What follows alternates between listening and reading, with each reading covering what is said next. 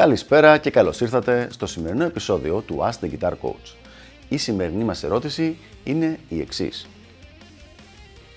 Όταν μου έρχεται μία μελωδία, πώς μπορώ να τη βρω στην κιθάρα;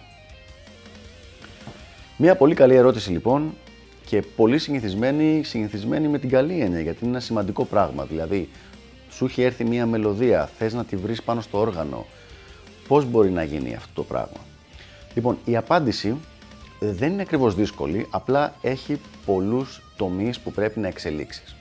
Και θα τα πάρουμε ένα-ένα τα πράγματα, να δούμε πόσο μπορώ και πώς μπορώ να σε βοηθήσω. Νούμερο 1. Χρειάζεται να γίνεις καλύτερος στο ear training, δηλαδή να εκπαιδεύσεις το αυτί σου. Στην κλασική παιδεία αυτό λέγεται δικτέ, αλλά δεν είναι ακριβώς το μόνο πράγμα που θέλουμε. Θέλουμε ουσιαστικά αυτό που είπα στην αρχή, να εκπαιδεύσεις το αυτί σου. Και αυτό γίνεται πάρα πάρα πολύ ωραία και πολύ εύκολα και χωρίς την κιθάρα. Με ε, applications στο κινητό σου ή στο tablet σου, καθώς και με συγκεκριμένο software, προγράμματα στο PC ή το Mac που έχεις. Υπάρχουν πολλά προγράμματα ear training για κάθε πλατφόρμα.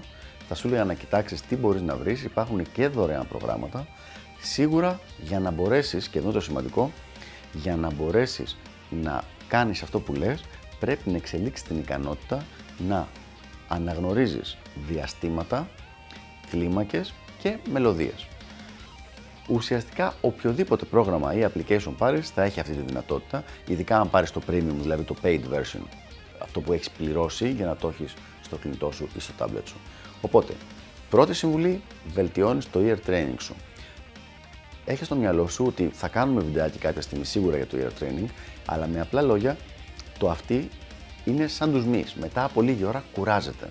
Άρα αντί να κάνεις ένα 20 λεπτό μαζεμένο ear training, είναι πολύ πιθανόν να κάνεις 5 λεπτά, να κάνεις διάλειμμα, να κάνεις τα άλλα πράγματά σου στην κιθάρα και μετά πάλι άλλα 5 λεπτά και πάει λέγοντας.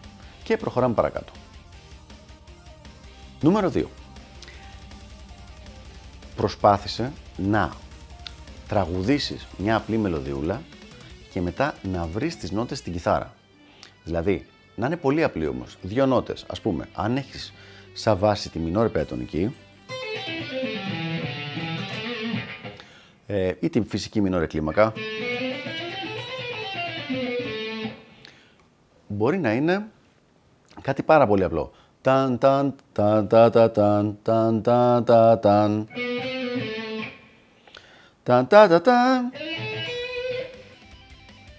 Δηλαδή, μια πολύ απλή ιδέα μπορεί να είναι δύο νότες πραγματικά, την οποία να προσπαθήσεις να τη βρεις πάνω στην κιθάρα.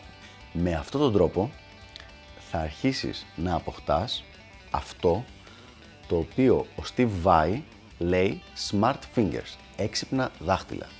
Δηλαδή, θα αρχίσεις σιγά σιγά τα δάχτυλά σου να ξέρουν πού να πάνε για να παίξουν την νότα που ακούει το μυαλό σου. Το οποίο είναι μια πολύ καλή ικανότητα και πάρα πάρα πολύ χρήσιμη.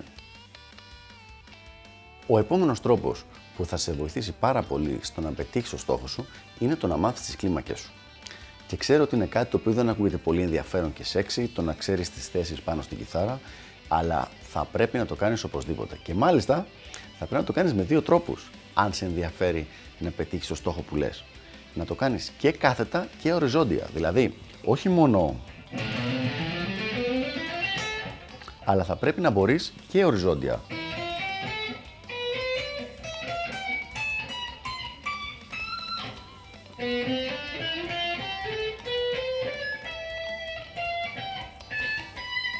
Δηλαδή να μπορείς να παίξεις την κλίμακα σε όλη την κιθάρα σε μία χορδή.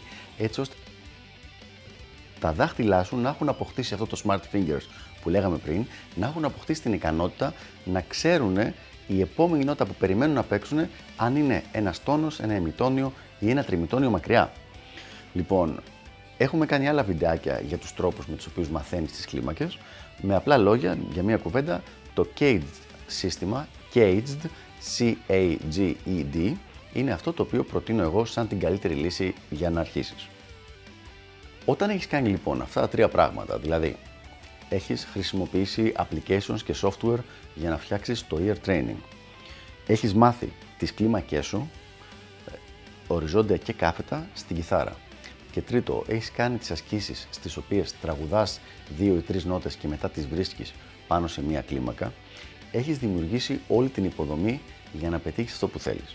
Και με το που ξεκινάς να παίξεις τη μελωδία που ακούς στο μυαλό σου και βρίσκεις τις πρώτες δύο-τρει νότες που τις βρίσκεις ψαχτά εκείνη τη στιγμή, αμέσως αναγνωρίζεις το σχήμα της κλίμακας που είναι και μετά ξέρεις ποιες είναι εντός εισαγωγικών οι σωστές νότες για να προχωρήσεις τη μελωδία σου και για να βρεις τις υπόλοιπες που ακούς στο μυαλό σου.